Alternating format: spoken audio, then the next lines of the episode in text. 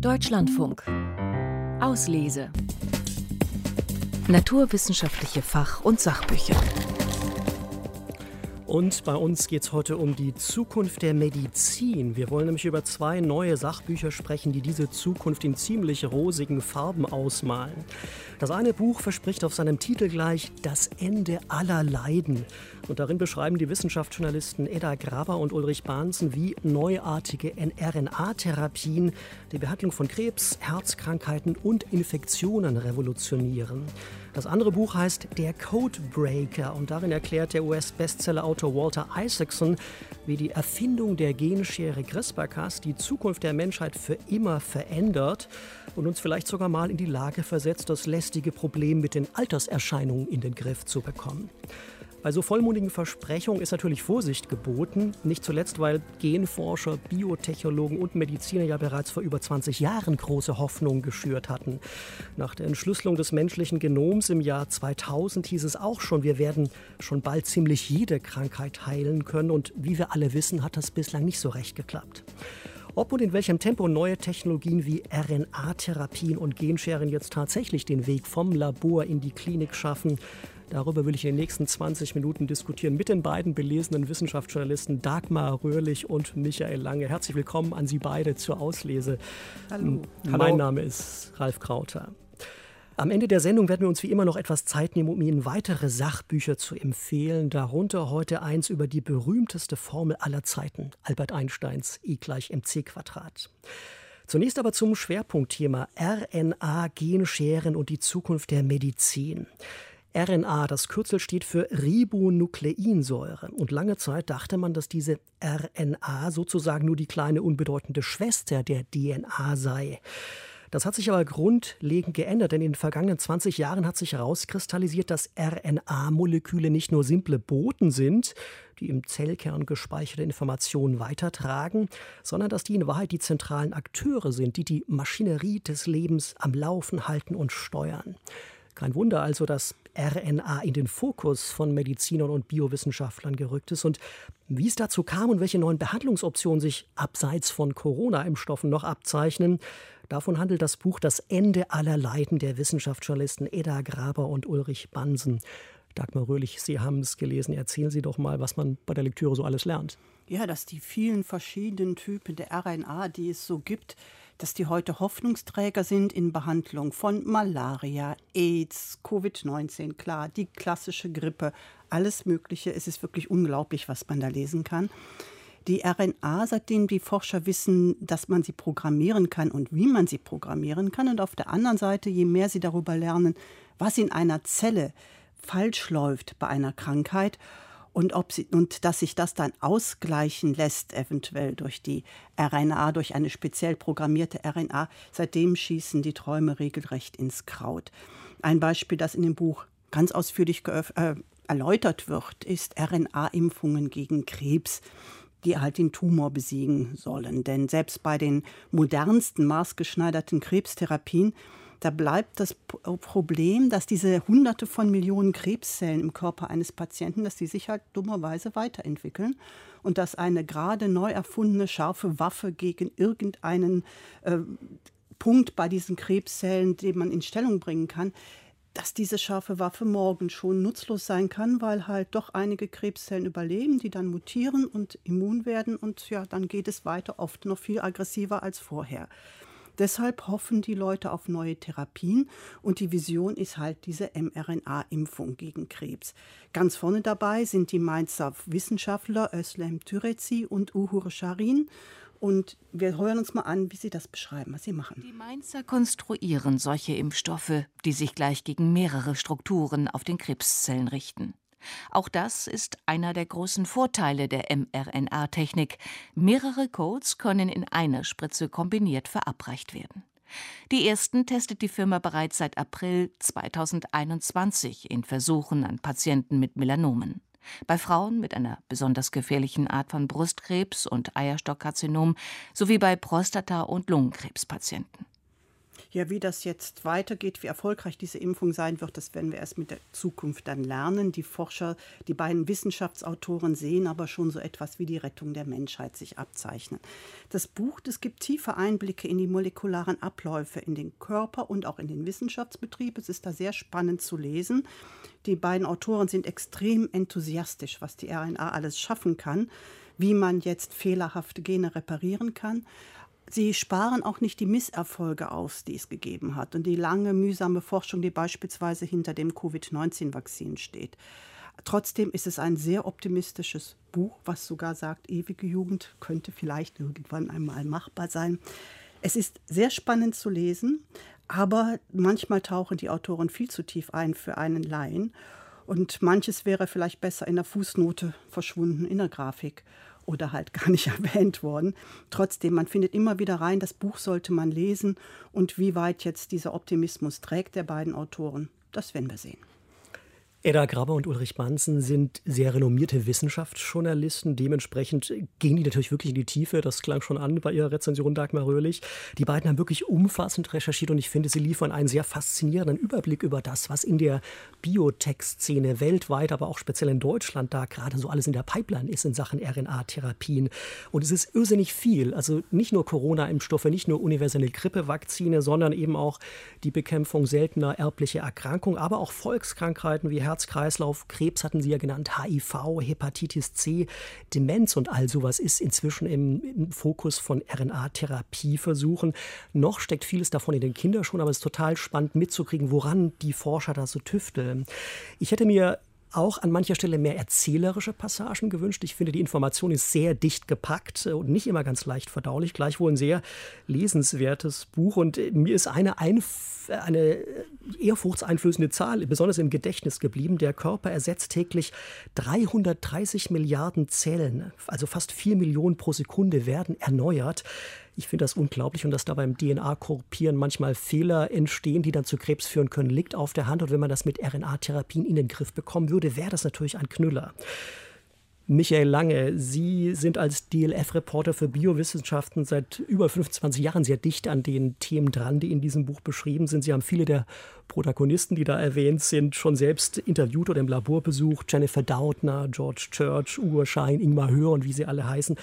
Wie ging es Ihnen bei der Lektüre? Ja, auch ich konnte noch eine ganze Menge lernen. Also das Buch überzeugt wirklich durch die ausgiebige Recherche und die ganzen wissenschaftlichen Details. Das ist wirklich super gemacht, auch überzeugend. Also in der mRNA, da stecken definitiv sehr viel mehr Möglichkeiten als so ein Corona-Impfstoff. Aber dann, wenn es ums Extrapolieren geht, da sind die Autoren wirklich extrem mutig. Also ein Leben ohne Krankheit ist für die ein lohnenswertes Ziel. Naja, wer wünscht sich nicht dieses Ende aller Leiden, aber ist das realistisch? Also mir fehlt manchmal ein wenig Skepsis oder wenigstens eine kritische Einordnung. Sprechen wir gleich noch ausführlicher drüber. Die wichtigsten Eckdaten zum Buch von Edda Grabar und Ulrich Bahnsen hier und jetzt erst nochmal zum Mitschreiben. Das Ende aller Leiden. Wie R N A-Therapien die Behandlung von Krebs, Herzkrankheiten und Infektionen revolutionieren. Das Sachbuch von Edda Grabar und Ulrich Bahnsen ist im Quadriga-Verlag erschienen. Es hat zweihundertacht Seiten und kostet vierundzwanzig Euro. Auf Seite zweihundertzwanzig ihres Buchs schreiben Edda Grabar und Ulrich Bahnsen, ich zitiere mal, die mRNA wird künftig eine der ganz großen Innovationen bei der Züchtungsforschung und der Therapie von Erbkrankheiten zu voller Schlagkraft verhelfen. Der Genschere CRISPR, deren Erfinderin Emmanuelle Charpentier und Jennifer Doudna zweitausendzwanzig mit dem Nobelpreis für Chemie ausgezeichnet wurden. Zitat Ende. Ja, und das zweite Buch, das wir Ihnen jetzt vorstellen wollen, das führt genau diesen Erzählfaden fort. Geschrieben hat es der auf Biografien spezialisierte U S-Bestseller-Autor Walter Isaacson. Sein Titel lautet Der Codebreaker und es geht darin um die wohl wichtigste Entdeckung in den Biosciences in den letzten fünfzig Jahren und ihre weitreichenden Folgen für Medizin und Gesellschaft. Es geht um eine revolutionäre Technik, um das Erbgut von Lebewesen aller Art zielgerichtet und punktgenau zu verändern. Und die Erforschung der R N A wies den Weg dorthin. Michael Lange, Sie haben den Codebreaker gelesen. Erzählen Sie doch mal. Ja, ich lese da vor allen Dingen, dass äh, Walter Isaacson wirklich ein versierter Biografieschreiber ist. Zunächst scheint er sich nämlich an eine Biografie von Jennifer Doudna, der Mitentdeckerin von CRISPR-Cas, gemacht zu haben. Und äh, da er ja schon Albert Einstein und Steve Jobs und Leonardo da Vinci beschrieben hat, denkt er vielleicht, ja, das könne er mit Jennifer Doudna genauso machen, hat dann aber festgestellt, dass das wirklich Teamwork war, dass da ganz viele Wissenschaftlerinnen und Wissenschaftler mitgearbeitet haben. Und so fließt das Ganze dann zusammen in seinem Buch mit der Entwicklung der Gentechnik, mit der Entwicklung der Genetik und dem Leben von Jennifer Doudna. Und das verbindet sich zu einer Biografie der Genschere. Letztendlich hat Walter Isaacson eine Biografie der Genschere CRISPR-Cas geschrieben. Und da kommen auch viele Leute vor, die bereits vor Jennifer Doudna wichtige Arbeiten geleistet haben. Die werden auch sehr persönlich beschrieben. Die, davon hat er auch auch einige befragt, das wird in dem Buch deutlich, unter anderem den Namensgeber von CRISPR. Das ist nämlich nicht Jennifer Doudna oder Emmanuelle Charpentier, die später den Nobelpreis bekommen haben, sondern Francisco Mojica von der Universität von Alicante in Spanien. Und wie der Name entstanden ist, das wusste ich vorher auch nicht. Als Mojica eines Abends von seinem Labor nach Hause fuhr, fiel ihm die Bezeichnung CRISPR ein, kurz für Clustered Regularly Interspaced Short Palindromic Repeats. Während es beinahe unmöglich war, sich diese schwerfällige Formulierung zu merken, assoziierte man mit dem Akronym das Adjektiv crisp, was knackig oder knusprig bedeutet. Es klang eher freundlich als einschüchternd, wenn auch ein wenig futuristisch. Zu Hause fragte er seine Frau nach ihrer Meinung. »Es klingt wie ein toller Name für einen Hund«, sagte sie. »Crisper, komm her, mein Hündchen.« Er lachte und kam zu dem Schluss, dass der richtige Name gefunden war. Ich weiß nicht, ob es heute einen Hund namens CRISPR gibt, aber es ist daraus ein ganzer genetischer Werkzeugkasten entstanden. Ohne den kann kein Genetiker oder überhaupt kein Biowissenschaftler heute mehr auskommen. Und die Auswirkungen dieses Werkzeugkastens, der extrem einfach, schnell und preiswert zu gebrauchen ist, der ist wirklich in der ganzen Wissenschaft zu sehen, also in der ganzen Biowissenschaft. Und der zeigt zunehmend auch Auswirkungen auf die Medizin. Und davon sind alle CRISPRianer, so will ich sie jetzt mal nennen, überzeugt. Zukünftig hat das Auswirkungen für die ganze Menschheit. Walter Isaacson verzichtet in seiner Lobrede, sage ich jetzt mal, auf CRISPR-Cas weitgehend auf wissenschaftliche Details. Er hat die klaren Aussagen, die sind auch sehr leicht verständlich und das macht er sehr gut, geht aber auf Einzelheiten nicht ein. Wo er dann zu Einzelheiten kommt, das sind zum Beispiel, wenn Personen miteinander in Wechselwirkung treten, zum Beispiel beim Streit um die Patente, den, da hat er wirklich mit allen Beteiligten gesprochen und es hat ja wirklich richtig Zoff gegeben. Aber er stellt da wirklich beide Seiten dar. Also Jennifer Doudna steht auf der einen Seite und auf der anderen Seite vor allen Dingen ihr Konkurrent Feng Zhang. Und er zeigt die, Bar die Argumente beider Seiten wirklich gleichberechtigt. Das fand ich dann doch sehr überzeugend. Man kann sich dann ein eigenes Bild machen. Ähnlich ist es auch bei der ethischen Debatte, die nimmt zum Schluss des Buches immer mehr Raum ein. Interessant fand ich da, dass er so Gedankenexperimente formuliert und mit Hilfe dieser Gedankenexperimente ja, kann jeder sich selbst ein Bild machen. Wann würde ich CRISPR einsetzen? Was ist eine gute Forschung? Was sollte man lieber sein lassen? Und da gibt er nicht vor, was man glauben soll.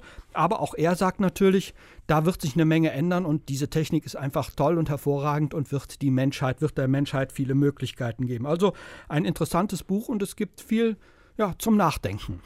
Es ist auch ein ziemlich dickes Buch, sechshunderteinundvierzig Seiten, also ein ziemlicher Wälzer. Ich habe es trotzdem auch sehr gerne gelesen, weil ich finde, Walter Isaacson erzählt wirklich schöne Geschichten. Er versteht Spannungsbögen zu erzeugen und zu erhalten, sodass man dranbleiben will und wissen will, wie es weitergeht. Er erzählt letztlich diese Geschichte von der Entdeckung der Genscheren, diese Biografie der Genschere, wie Sie es genannt haben, Michael Lange, ja fast schon so spannend wie ein Wissenschaftsthriller. Also da geht es um Neugier, Zufallsfunde, Ehrgeiz und Eitelkeiten, um Intrigen, Patentstreitigkeiten, Firmengründung und Pleiten. Und was dieses Buch auszeichnet, ist eben wirklich, dass er viele der Protagonisten sehr ausführlich zu Wort kommen lässt, um ihre Sicht der Dinge zu schildern. Kleines Manko aus meiner Sicht, Walter Isaacson scheint mir doch sehr dicht an Jennifer Doudna dran zu sein. Er hat sie oft getroffen, sich oft mit ihr ausgetauscht. Bin mir nicht ganz sicher, ob er da wirklich immer noch die nötige professionelle Distanz als Journalist dann zu seiner Hauptprotagonistin hatte, ist aber wirklich Kritik auf höchstem Niveau, denn dieses Buch ist definitiv ein toller Türöffner für alle, die mehr über ja, State-of-the-Art Biotech-Forschung wissen wollen und über die Zukunft der Medizin. Wie hat es Ihnen gefallen, Dagmar Röhrlich? Hervorragend. Also es ist einfach ein Buch. Der Ausgangspunkt ist die Pandemie, wie Jennifer Doudna ihren Sohn aus einem Robotikwettbewerb abholt, weil sie weiß, da passiert was. Der Endpunkt ist dann, dass Isaac Ähm, Entschuldigung, jetzt das ist bei der Name etwas, das Isaacson, sorry, jetzt Walter ist bei der Name, Walter Isaacson, dass er den Ärmel hochkrempelt, um sich eine experimentelle mRNA-Impfung geben zu lassen. Also dieser Spannungsbogen hält die ganze Zeit. Es ist einfach ein sehr gut zu lesendes Buch, wo immer wieder neue Protagonisten reinkommen. Man folgt allem, man kann vieles verstehen, was vorher unklar war, beispielsweise auch diesen Streit um die, um die Patente oder halt, warum in China diese Kinder geklont worden sind, auch wenn das für uns schrecklich ist. Der, äh, der Wissenschaftler sagt, in China wären diese Kinder zu Außenseitern geworden. Also er versucht zu allen Seiten gerecht zu werden, alles zu erklären, das macht dieses Buch sehr spannend. Es urteilt nicht, sondern es gibt dem, dem Leser die Möglichkeit, selbst zu entscheiden, was er davon hält. Unter anderem sequenziert er auch selbst mal, oder editiert selbst ein Genom und schaut sich an, wie das wirklich in der Praxis dann ist, mit diesen Werkzeugen, mit diesen Mächtigen zu arbeiten. Alles Wichtige zum Buch von Walter Isaacson gibt es auf der D L F-Webseite oder hier und jetzt nochmal zum Mitschreiben. Der Codebreaker. Wie die Erfindung der Genschere die Zukunft der Menschheit für immer verändert. Das Sachbuch von Walter Isaacson wurde von Michael Müller aus dem Amerikanischen übersetzt. Es ist im Eco-Win-Verlag erschienen, hat siebenhundertvier Seiten und kostet sechsunddreißig Euro. Ja, da haben wir also zwei spannende und lesenswerte Sachbücher über die Zukunft der Medizin.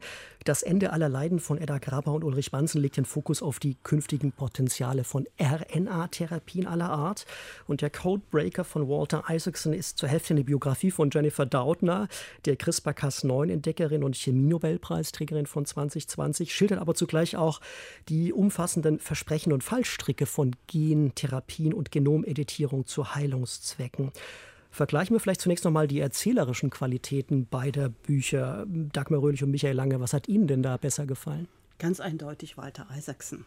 Er ist leichter zu lesen, was aber nicht bedeutet, dass das Bahnsen-Graber-Buch schlechter ist. Es ist halt nur so geschrieben, dass es mir schwerer als Laie, als Nichtbiologen schwerer fällt, ihnen zu folgen.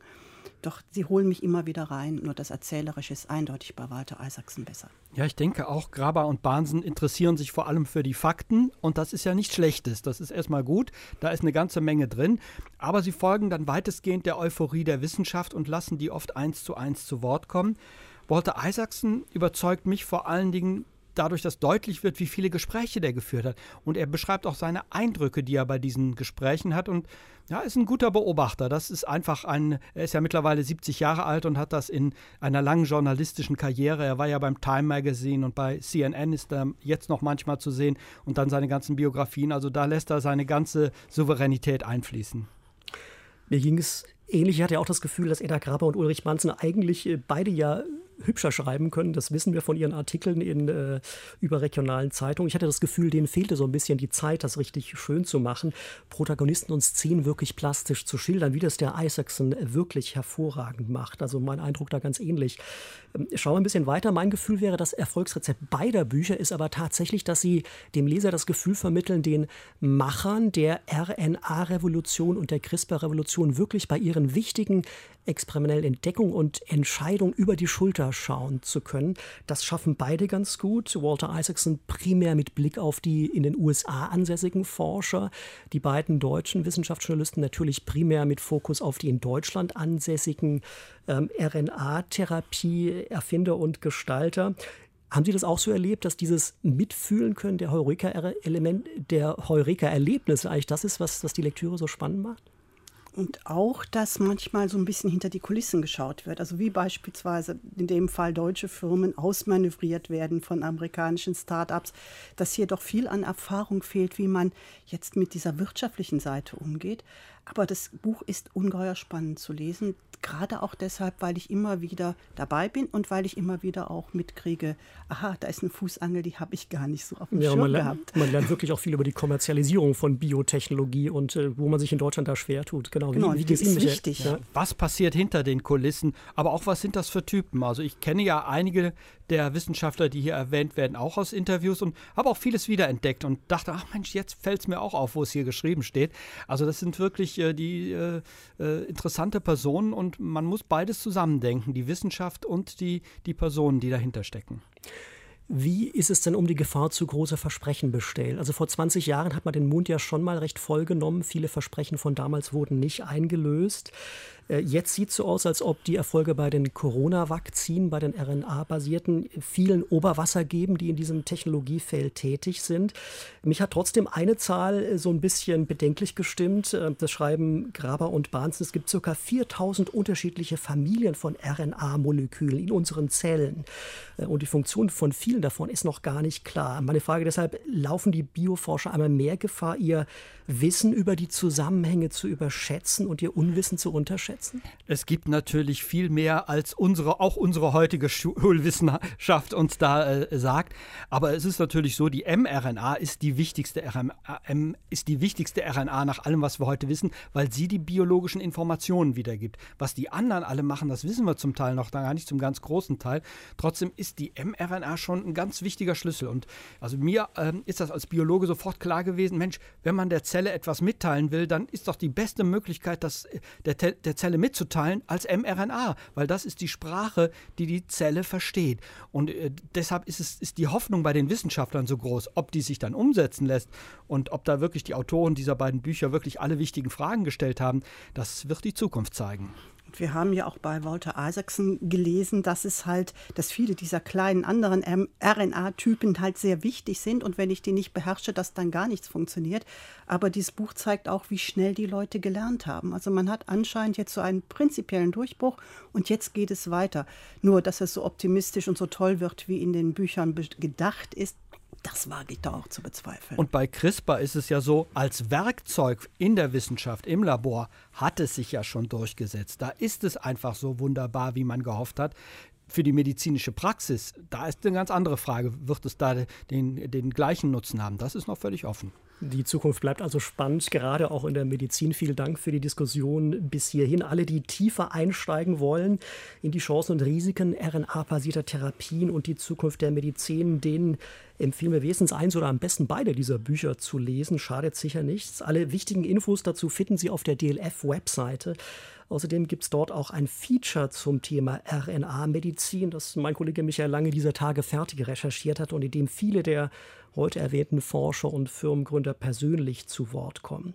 Wir ziehen hier einen Strich und wollen die verbleibenden Minuten nutzen, um Ihnen reihum noch weitere lesenswerte Neuerscheinungen aus dem Sachbuchmarkt vorzustellen. Durchgeblättert. Das Buch, das ich gerne vorstellen würde, ist nur fünfundachtzig Seiten dick und damit der perfekte Kontrast zu den siebenhundert Seiten von Walter Isaacson. Geschrieben hat es der Astrophysiker Christoph Galfard, dessen Doktorvater der berühmte Stephen Hawking war. Und der Titel des kleinen Büchleins lautet E gleich mc², eine sehr kurze Einführung in die Relativitätstheorie. Da wir in dieser Sendung zweitausendachtzehn schon mal ein Buch von Christoph Galfard besprochen und gelobt hatten, damals den Bestseller Das Universum in deiner Hand, waren meine Erwartungen entsprechend hoch, dass auch dieses kleine Büchlein jetzt im Englisch, das im englischen Original übrigens schon zweitausendsiebzehn rauskam, sehr lesenswert ist. Und in der Tat, die wurden nicht enttäuscht. Also Galfard ist ein begnadeter Physikerklärer, dem es wirklich gelingt, in dieser bemerkenswerten Kürze alles auf den Punkt zu bringen, was wirklich jeder wissen sollte über die wohl berühmteste Formel aller Zeiten. E gleich mc², das ist ja quasi die Quintessenz von Albert Einsteins spezieller Relativitätstheorie von neunzehnhundertfünf. Und der Autor schafft es wirklich in seinem Büchlein, das außer der Gleichung auf dem Titel übrigens ganz ohne Formeln auskommt, bemerkenswert anschaulich und niederschwellig Albert Einsteins revolutionäre Gedanken zu erklären, die ihn zu dieser Formel führten. Wenn Sie auf Kriegsfuß mit Mathe stehen und Physik vielleicht sonst auch gar nicht so spannend finden, aber unbedingt verstehen wollen, was es mit E gleich mc² auf sich hat, dann ist dieses Buch perfekt für Sie. Denn es erklärt alles, was jeder über die Äquivalenz von Masse und Energie wissen sollte. Von der Konstanz der Lichtgeschwindigkeit über das neue Konzept von Raum und Zeit bis zur Physik der Atombombe.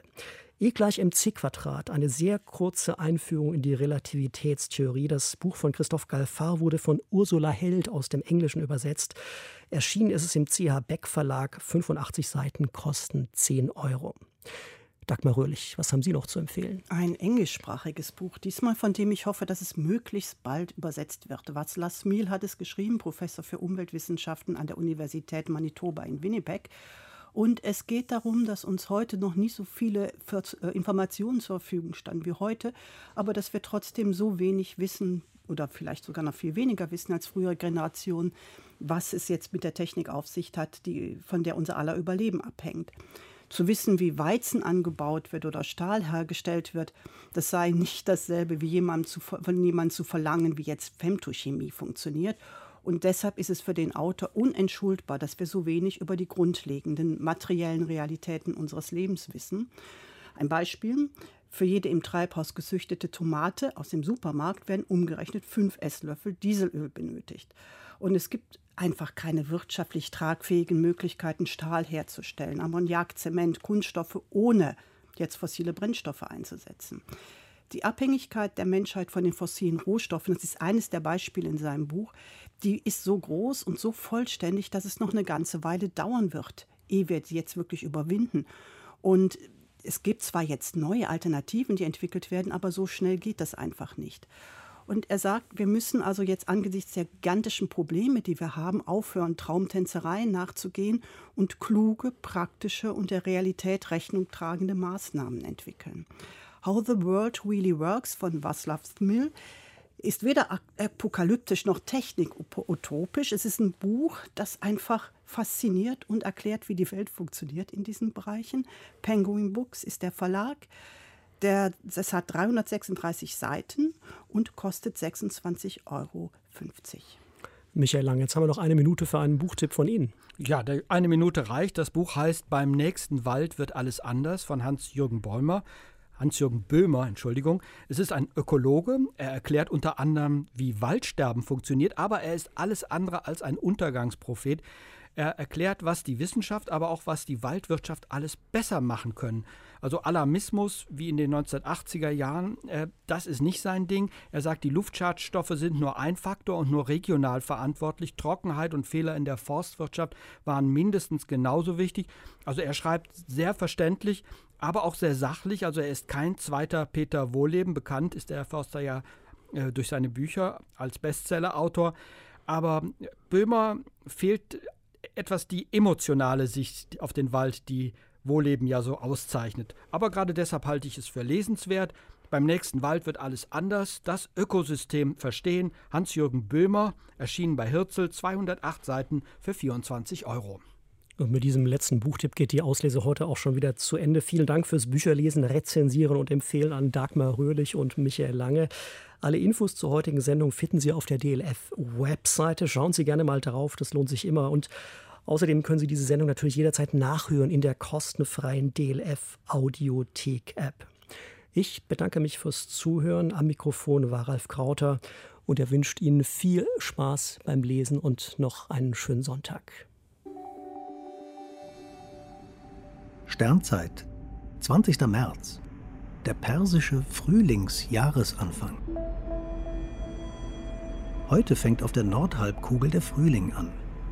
Im Iran ist es nicht nur der Beginn einer Jahreszeit, sondern auch der eines neuen Jahres. Das Nowruz-Fest richtet sich rein nach dem Lauf der Sonne.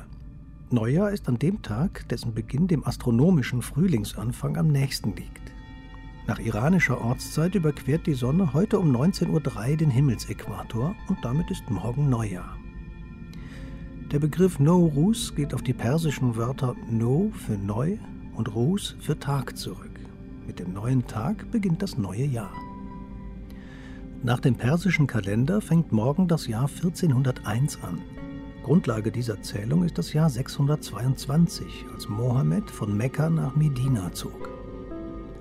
Genauer als der persische kann ein Kalender nicht sein, denn er orientiert sich direkt an den Abläufen am Himmel.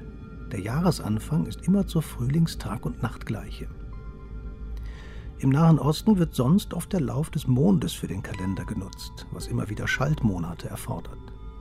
Der islamische Kalender ist sogar ein reiner Mondkalender, daher wandern die Festtage im Laufe der Jahrzehnte durch die Jahreszeiten. Der gregorianische Kalender, der bei uns in Gebrauch ist, ist zwar ein Sonnenkalender, aber ihm liegt eine komplizierte Rechenregel zugrunde. Die bildet den Lauf der Sonne zwar recht gut ab, summiert sich aber in rund drei Jahrtausenden doch zu einem Fehler von einem Tag. In Persien passiert das nicht. Dort ist Nowruz, der neue Tag, immer zum frühlingshaften Jahresanfang.